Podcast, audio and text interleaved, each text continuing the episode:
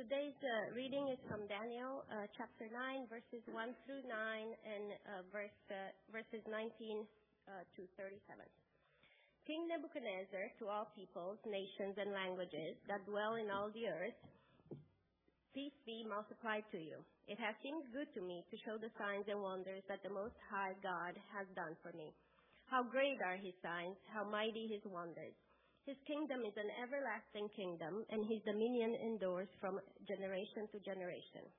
I, Nebuchadnezzar, was at ease in my house and prospering in my palace. I saw a dream that made me afraid. As I lay in bed, the fancies and the visions of my head alarmed me.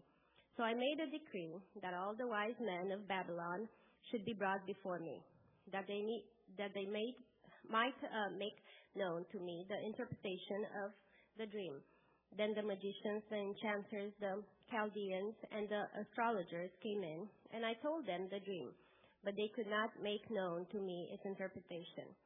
At last, Daniel came in before, before me. He who has named Belteshazzar after the name of my God, and in whom is the spirit of the holy gods. And I told him the dream, saying, O Belteshazzar, chief of the magicians, because I know that the spirit of the holy gods is in you, and that no mystery is too difficult for you. Tell me the visions of my dreams that I saw in their and their interpretation. Then Daniel, whose name was Belteshazzar, was dismayed for a while, and his thoughts alarmed him. The king answered and said, Belteshazzar, let not the dream or the interpretation alarm you. Belteshazzar answered and said, My lord, May the dream be for those who hate you, and its interpretation for your enemies. The tree you saw, which grew and became strong, so that its top reached to heaven, and it was visible to the end of the whole earth, whose leaves were beautiful and its fruit abundant, in which was food for all, under which, uh, under which uh, beasts of the field found shade, and in whose branches the birds of the heavens lived it is you, O King, who have grown and become strong. Your greatness has grown and reaches to heaven, and your dominion to the ends of the earth. And because the king saw a watcher, a holy one, coming down from heaven and saying, Chop down the tree and destroy it, but leave the stump of its roots in the earth, bound with a band of iron and bronze, in the tender grass of the field, and let him be wet with the dew of heaven, and let his portion be with the beasts of the field, till seven periods of time pass over him. Uh, this is the interpretation, uh, O king. It is a decree of the Most High, which has come upon my lord the king, that you shall be driven from among men, and your dwelling shall be with the beasts of the field. You shall be made to eat grass like an ox, and you, you shall be wet with the dew of heaven, and seven periods of time shall pass over you till you know that the Most High rules the kingdom of men and gives, gives it to whom he will. And as it was commanded to leave the stump of the roots of the tree, your kingdom shall be confirmed for you for, from the time that you know that heaven rules. Therefore, O king, let my counsel be acceptable to you. Break off your sins by practicing righteousness, and your iniquities by showing mercy to the oppressed that there may perhaps be a lengthening of your prosperity. All this came upon King Nebuchadnezzar. At the end of twelve months, he was walking on the roof of the royal palace of Babylon, and the king answered and said, Is not this great Babylon, which I have built by my mighty power as a royal residence and for the glory of my majesty? While the words were still in the king's mouth, there fell a voice from heaven.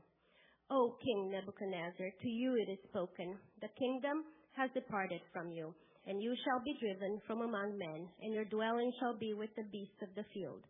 And you shall be made to eat grass like an ox, and seven periods of time shall pass over you, until you know that the Most High rules the kingdom of men, and gives it to whom he will. Immediately the word was fulfilled against Nebuchadnezzar. He was driven from among men and ate grass like an ox, and his body was wet with the dew of heaven, till his hair grew as long as eagle's feathers, and his nails were like bird's claws. At the end of the days, I, Nebuchadnezzar, lifted my eyes to heaven, and my reason returned to me, and I blessed the Most High, and praised and honored him who lives forever. For his dominion is an everlasting dominion, and his kingdom endures from generation to generation. All the inhabitants of the earth are accounted as nothing, and he does according to his will among the hosts of heaven and among the inhabitants of the earth. And none can stay his hand or say to him, What have you done? At the same time, my reason returned to me, and for the glory of my kingdom, my majesty and splendor returned to me. My counselors and my lords sought me, and I was established in my kingdom, and still more greatness was added to me. Now I, Nebuchadnezzar, praise and extol and honor the King of heaven, for all his works are right, and his ways are just, and those who walk in pride he is able to humble.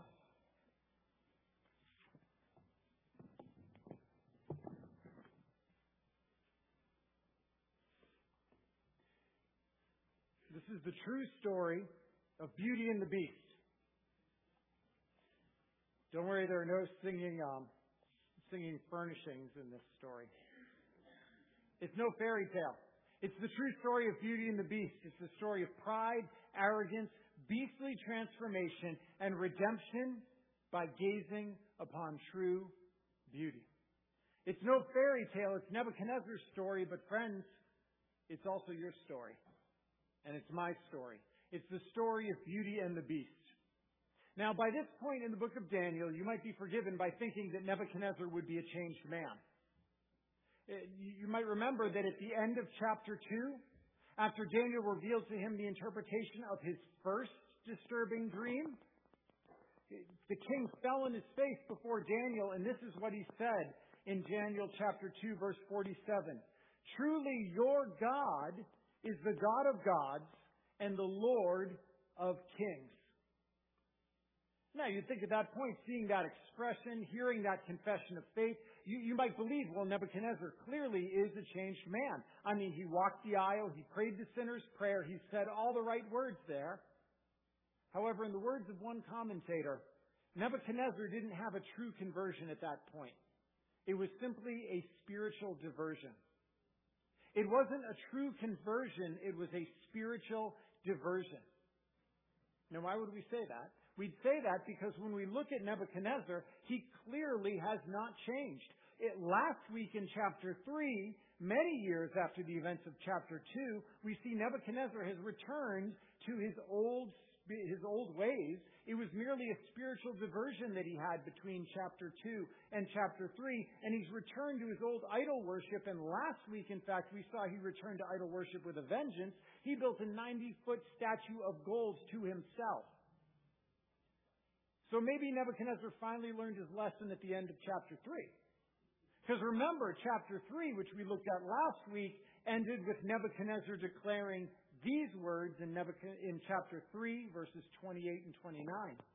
Blessed be the God of Shadrach, Meshach, and Abednego, who has sent his angel and delivered his servants who trusted in him and set aside the king's command and yielded up their bodies rather than serve and worship any God except their own God. I therefore make a decree. Any people, nation, or language that speaks anything against the God of Shadrach, Meshach, and Abednego shall be torn limb from limb, and their houses laid in ruins. For there is no other God who is able to rescue in this way. That is a great testimony. He was truly a changed man then, right? Right? Right? No. No, he wasn't. Based upon what Ankruza just read for us, he clearly was not a changed man. It seems unlikely that what happened in chapter 2 or chapter 3 were true conversions. These were merely spiritual diversions. Friends, there are many Nebuchadnezzars in the world still today. There might even be some Nebuchadnezzars in this room or watching us online. It's not enough to at one time have been awed by God. It's not enough to at one time have had an experience or prayed a prayer or shed a tear or uttered some words. The question is, has your direction changed? Are you being changed by Him? Was it a true conversion Or is God merely just been a spiritual diversion in your life? Now understand, I'm not talking about perfection here, because none of us is perfect. I'm not talking about perfection, I'm talking about direction. None of us will be perfect in this life, but the question is, are you heading a new direction? Or are you simply heading the same direction you've always been? Puritan author John Owen used the illustration of a man who's, who's on a journey when a great storm comes. And what does he do? He temporarily pauses and he shelters from the storm. But in the end, that's only a temporary diversion because once the storm is past, what does he do? He gets back on the road and he continues on the exact same journey that he was already on. And, and Owen explains this idea of spiritual diversion. He asks the question, but is their course stopped? Are their principles altered? Not at all. As soon as the storm is over, they begin to wear out that sense of terror that was upon them. They return to their former course in the service of sin again. Again, it was just temporary. It was a temporary diversion, and then they returned to the same direction they were always heading. A true conversion means a new direction. Nebuchadnezzar, there's no change of direction. He may have temporary diversions, spiritual diversions, but he returns to the old path and he continues in his former ways. Friends, how about you? How about you? There are too many who have been at one time awed by Christ. But are you being changed by Christ? Is Christ just a temporary diversion from your sin? Or now, because you've been changed, your sin is a diversion from your pursuit of Christ? Do you see the difference? Christ is a diversion from your pursuit of sin, or has your sin become the diversion from your pursuit of Christ? Has your direction changed? It's not about perfection, it's about direction. And up to this point, Nebuchadnezzar clearly has not changed direction. He's ultimately heading the same way that he always has. How about you? How about you? Now, the events that Ankutsa read for us, recorded in chapter 4, were probably about 30 years after the events of the fiery furnace. So Daniel and his friends are no longer teenagers. They're probably now in their late 40s or early 50s. So still very young. Because 40s are the new 30, right? So I tell myself. Chapter 4 finds Nebuchadnezzar is still heading the same direction that he always has, pridefully towards himself.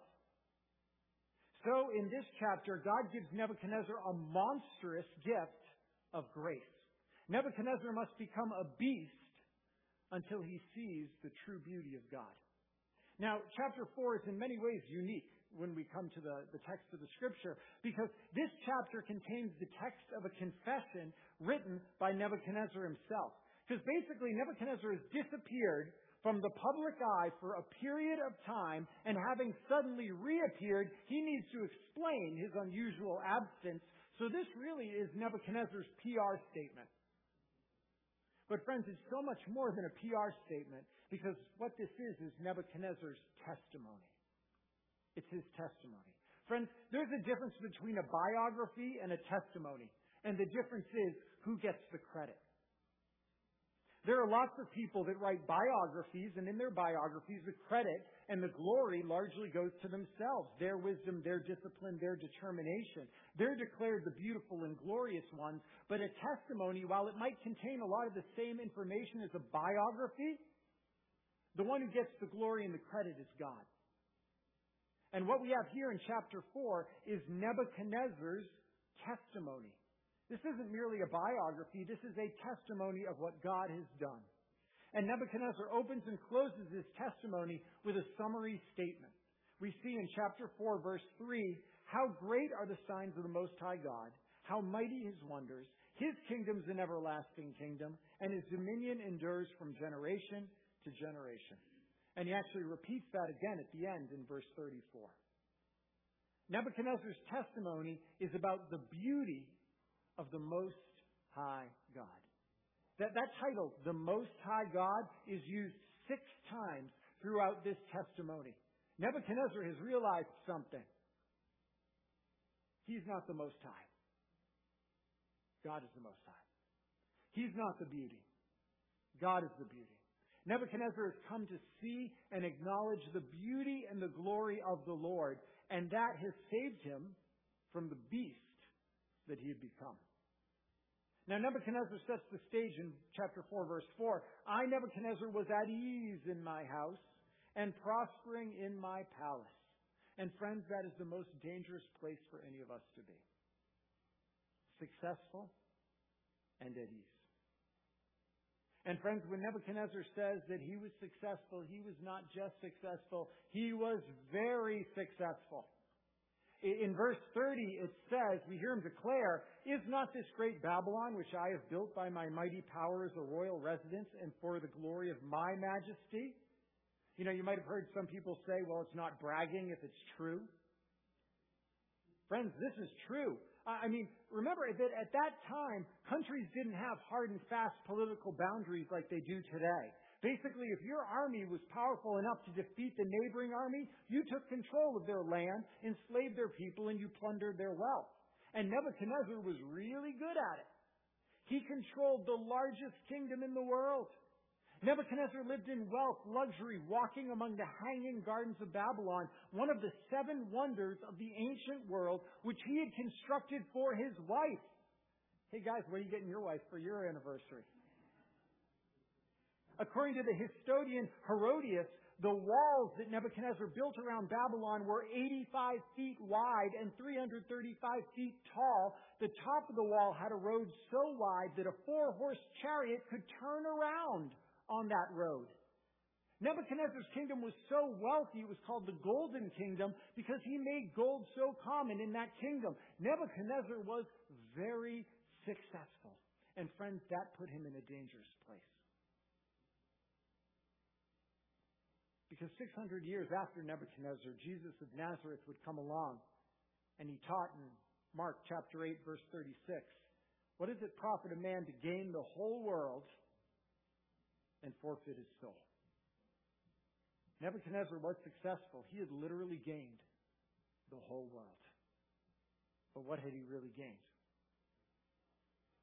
Pastor Francis Chan rightly said, Our greatest fear should not be of failure, but of succeeding at things that don't really matter. Our greatest fear should not be of failure, but of being successful in things that don't really matter. Nebuchadnezzar had been successful in all kinds of things that appeared beautiful and the world thought were amazing, but ultimately did not matter. And those things were getting in the way of Nebuchadnezzar seeing and receiving the true beauty that he needed. Because friends, success in things that do not matter can prevent us from seeing and receiving that which does matter. And so sometimes the greatest grace that God can give us is to strip away our successes. Sometimes the greatest grace that He can give us is to humble us. Because only then are we able to see and receive the beauty that we actually need. And that's what we see the Lord do for Nebuchadnezzar. Friends, this isn't the Lord being cruel to Nebuchadnezzar. This is the Lord being gracious to Nebuchadnezzar. And we find that, like in chapter 2, Nebuchadnezzar has another bad dream. So what does he do? He again calls his so called wise men, and they again can't interpret the dream for him. Now, considering their rather poor track record on dream interpretation, you might ask why he called the wise men again and why he didn't just call Daniel immediately. And friends, I think it's because sometimes it's not that we don't know the truth. It's that we can't handle the truth. Because every time Daniel and his friends end up center stage, Nebuchadnezzar ultimately is reminded of his place in this world and in the universe. Every encounter with Daniel and his friends ends with Nebuchadnezzar being reminded that there is a God and it's not him. So Nebuchadnezzar, I think he's avoiding the truth. And we're just as guilty of doing the same thing, aren't we? We avoid, we suppress unwanted and undesirable truths. But friends, truth ultimately is unavoidable. We can deny the truth or we can lie about the truth. We can suppress the truth or we can dress up the truth. We can rename the truth. We can disdain the truth. But truth cannot be forever avoided. Eventually it has to be faced. And Nebuchadnezzar must face the truth. And not only must he face the truth, Nebuchadnezzar knows he's got to face God. Note that three times in this passage, in verse 8, 9, and 18, Nebuchadnezzar says of Daniel, in Daniel is the spirit of the holy gods. In Daniel is the spirit of the holy gods. Nebuchadnezzar doesn't immediately call Daniel because he's avoiding not only the truth, he's avoiding God. Although he has been repeatedly awed by the Most High God, Nebuchadnezzar knows he has also repeatedly walked away from this Most High God. There's been no true conversion, just spiritual diversions. And friends, the interpretation of the dream, I mean, it's so obvious. I mean, who else is the great tree going to be? What else can the felling of the tree mean? Nebuchadnezzar is avoiding the truth because he can't handle the truth. He's avoiding the God who he knows can and will bring him down. Friends, understand that the truth may be hard to hear, but this dream, with its dire truth and the speaking of impending judgment, it's actually all an act of God's grace. Friends, speaking the truth about things is an act of grace. God's warning Nebuchadnezzar. He's warning him, repent. Repent and acknowledge the Most High God, that His kingdom's an everlasting kingdom, that His dominion endures from generation to generation. This is one more chance, one more chance, Nebuchadnezzar, to see and receive the beauty of the Lord. Because the truth is, Nebuchadnezzar, if you continue on the path that you've been walking since the beginning, judgment is coming. The truth Friends, it might be hard to hear, but the truth is spoken to Nebuchadnezzar as an act of grace. Because now, hearing the truth, Nebuchadnezzar has an opportunity to respond to that truth and to repent. Friends, if you don't know that something's wrong, you will not change. And today, as then, the truth is often hard for people to hear. People want to avoid hearing it. Many claim, I just can't handle the truth. But friends, graciously speaking hard truth is itself an act of grace. If people do not hear that something is wrong, if people do not hear that judgment is coming, they will never repent. They'll never change direction. And ultimately, friends, they will face the consequences. Church, the truth is hard and speaking the truth is unpopular, and hearing the truth is unwelcome. But if we never speak the truth, the world will never repent and receive God's grace, which they so desperately, desperately need. So speaking the truth itself is an act of grace. This dream and its interpretation, they're a clear warning of a coming judgment on Nebuchadnezzar and another gracious opportunity for Nebuchadnezzar to change direction, to repent. And friends, notice how patient God is. Isn't it amazing how patient God is with Nebuchadnezzar? I mean, how many times already has God warned Nebuchadnezzar? I mean, in spectacular fashion with dreams and fiery furnaces, another dream, he's warned him, and yet again, another dream here, a warning, and he gives him a whole additional year to repent. God is patient. He's patient with Nebuchadnezzar. And friends, the good news is that he's patient with you and with me as well. But friends, the danger, the danger in God's patience is that it can kind of lull us into a false sense of security. I still got time. You know, I should get around to, to that and to, to dealing with God. Or, or maybe, maybe we get lulled in that false sense of security where we think God will not act and judgment will never come. Friends, do not mistake God's patience for forgetfulness or for a failure to follow through. You know, some in the early church were, were struggling with this as far as Jesus' return. Everything's going on the way that it always has. What do you mean Jesus is going to return? If he, if he was, wouldn't he have done it already?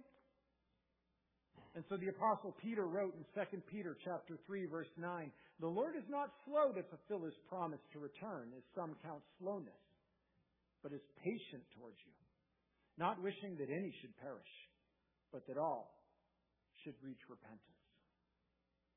Friends, the good news is that the Lord was patient towards Nebuchadnezzar, giving him time and opportunity to repent. And friends, the Lord is patient with you today desiring that you repent. But do not mistake the Lord's patience for forgetfulness or for a failure to act, because judgment is coming. The Lord has warned of a day when Christ will return, when all will be revealed, and every one of us will face judgment. And friends, the only thing that holds Jesus back from coming back right now is His patience that more might repent and turn to Him before He returns. However, Christ cannot and he will not delay forever. The clock will eventually run out and Christ will return and judgment will come. So if you hear my voice today and you have not repented and trusted in Christ, don't delay. Now is the day. The truth is hard. It's unwelcome, but God is graciously warning you of impending judgment so that you today, right now, can repent. And more than that, God has provided a way that your sin might be taken care of, that it might be forgiven, paid for in full, that you might receive a new life, all through His Son, Jesus Christ. God is gracious. He is patient. But the truth is, judgment is coming. And friends, what stops you from responding and repenting and clinging to His Son and finding that salvation today. Nebuchadnezzar, he was lulled into a false sense of security because of God's patience for him. Here he is one year after receiving the warning, and has he repented? No. He still doesn't acknowledge the beauty of God, but he's here. We find him glorying in his own beauty and majesty, and as a result, Nebuchadnezzar becomes a beast. Now, many explanations have been offered over time for Nebuchadnezzar's condition. Uh, lycanthropy, the supernatural transformation of a person into a wolf, as you know, told in folk tales. Boanthropy, the psychological disorder in which the sufferer believes he or she is a cow or ox. These are real things. But friends, those kind of explanations really miss the point. This passage is not about mental illness. This passage is about divine discipline. I mean, whatever happened to Nebuchadnezzar was a divine discipline from the Lord. Proverbs 16:18 teaches, "Pride goes before destruction, and a haughty spirit before a fall." And so in his pride, Nebuchadnezzar has now fallen. His pride exalted him, so God has humbled him. Nebuchadnezzar refused to see and acknowledge any beauty but his own. In his pride, he refused to acknowledge the glory and power of the Lord, and what happened? He became beastly. It's interesting because Psalm 49 verse 20 says, Man in his pomp, yet without understanding, is like the beasts that perish. And friends, that parable is literally acted out here. Nebuchadnezzar was pompous and proud, and so God has humbled him like a beast. And the exact nature of Nebuchadnezzar's discipline ultimately and what that looks like is not important. The point is, it was humiliating. He was brought from high down low. Now, verses 23 and 20 and 32 say that Nebuchadnezzar's discipline would last till seven periods of time pass over him. That could be seven days, seven weeks, seven months, seven years. Or it could be the symbolic use of the number. Because the number seven is highly symbolic in the scriptures. It, it signifies completeness and fullness. And it seems to me most likely that for Nebuchadnezzar, um, that, that that's what it was doing here, because for Nebuchadnezzar, the being a beast was not merely for a set period of time, but verse 32 says he was going to be a beast until you know that the Most High rules the kingdom of men and gives it to whom he will. So his discipline wouldn't be full and complete until the full and complete amount of time it took for him to recognize the beauty and the sovereignty of God. So God fully brought him where he needed to go. And it was fully to the point of his confession of the beauty and majesty of God. Because notice that Nebuchadnezzar's discipline ended when? Verses 34 and 35. At the end of the days, I, Nebuchadnezzar, lifted my eyes to heaven. My reason returned to me, and I blessed the Lord Most High and praised and honored him who lives forever. Friends, Nebuchadnezzar lifted his eyes to the one who was above him. This is a posture of humility. And maybe for the first time ever in Nebuchadnezzar's life, he's lifting his eyes to see and confess the beauty of another. Acknowledging the beauty and the glory of the Lord Most High transforms him from being a beast. And it reminds me of what James chapter 4 verse 10 says and what we sang this morning. Humble yourself before the Lord and he will exalt you. Nebuchadnezzar is truly humbled now before the Lord and so what happens? The Lord lifts him up. And it says in fact he restored to him his kingdom and then some. And we should note, this is incredible, the very final words that we ever hear from King Nebuchadnezzar in the whole of Scripture are in verse 37. These are his last words to us. Now I, Nebuchadnezzar, praise and extol and honor the King of heaven. For all his works are right, and his ways are just. And those who walk in pride, he is able to humble. So, friends, was this it? Was this finally the true conversion, or was this just another in a long line of spiritual diversions? The truth is, we don't know. We don't know.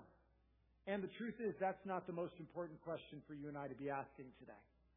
We don't need to waste our time worrying about Nebuchadnezzar's salvation, but we should worry about ours. Friends, how about you? Have you merely been awed by Christ, but not transformed by Him? Is your current interest in Christ just another spiritual diversion from your old life, or a true conversion to new life and new direction in Jesus Christ?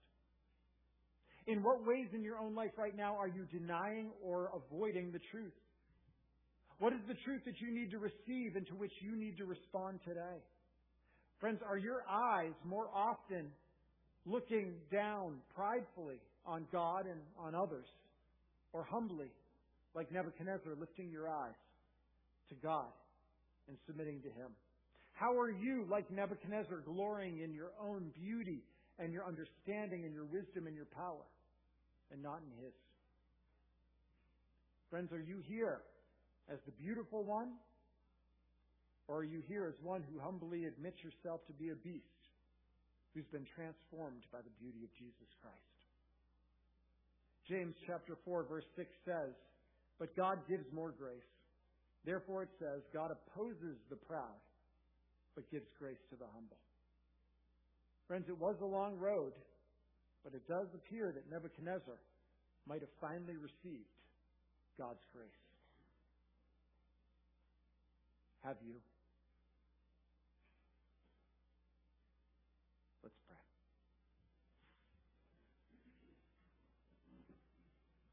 Father, we come to you and we lift our eyes. Even as we sang earlier today, O Spirit, come make us humble.